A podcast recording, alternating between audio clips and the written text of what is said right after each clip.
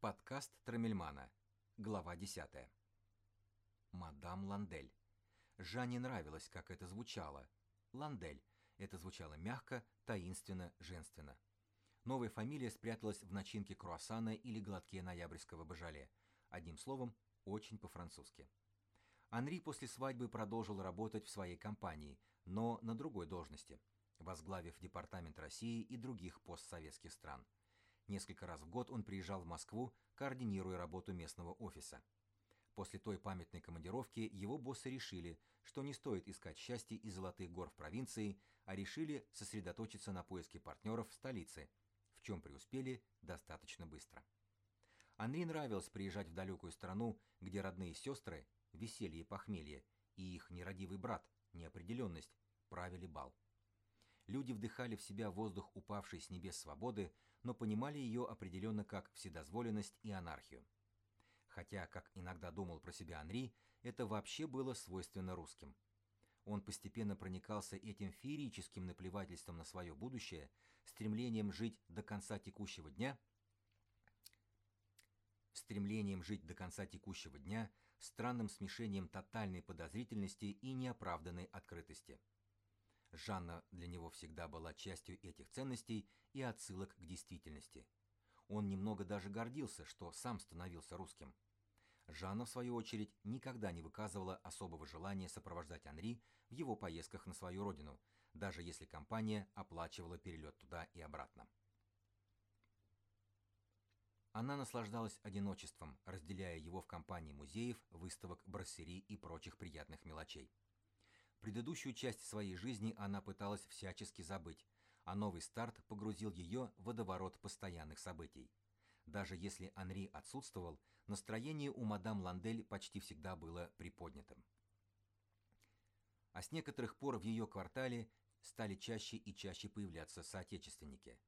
Поначалу Жанна пыталась избегать встреч с ними, но линии судьбы на ладонях и любопытства оказались сильнее, и с некоторых пор мадам Ландель в разговорах с людьми из России стала чаще брать на себя инициативу.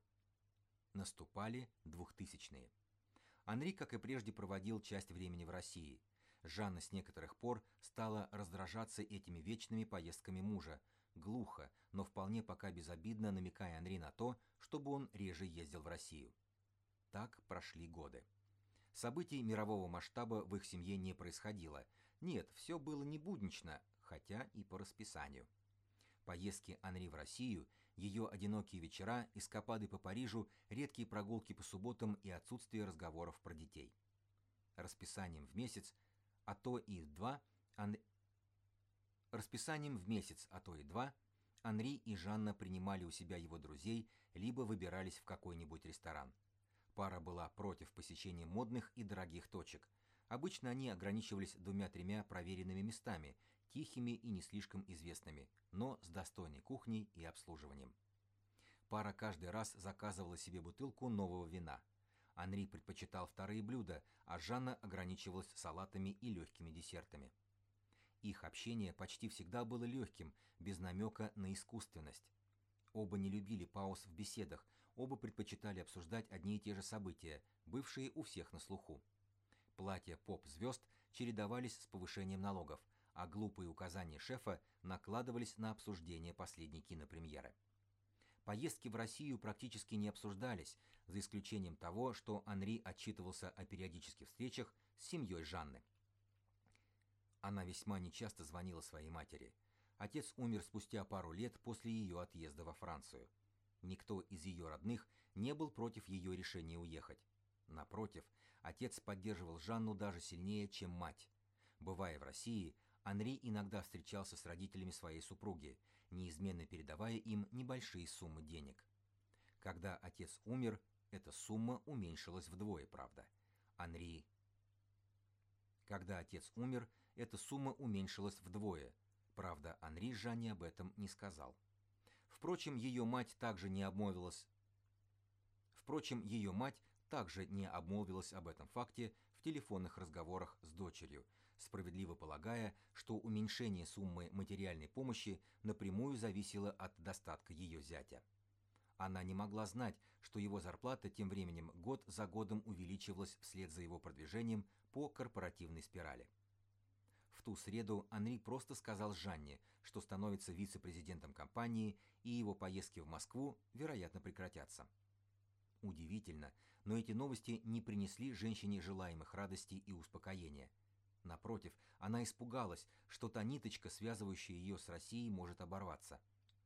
Странно, ведь она уже несколько лет совсем не стремилась пересечь границу в другом направлении. Она сказала Жанне, он сказал Жанне, что не будет ездить в Россию за завтраком. Все произошло как бы между делом, за беззаботной беседой. Анри маленькими глотками пил утренний кофе с лимоном. Жанна доедала свой любимый омлет с беконом. «Ты знаешь, я тебе еще вчера собирался сказать. Нет больше необходимости ездить в Россию. Вчера мне предложили стать вице-президентом компании. Я буду теперь заниматься другими вещами», — в полголоса сказал Анри. Жанна промолчала и внутренне напряглась. Она почувствовала, что на сегодня это не все новости.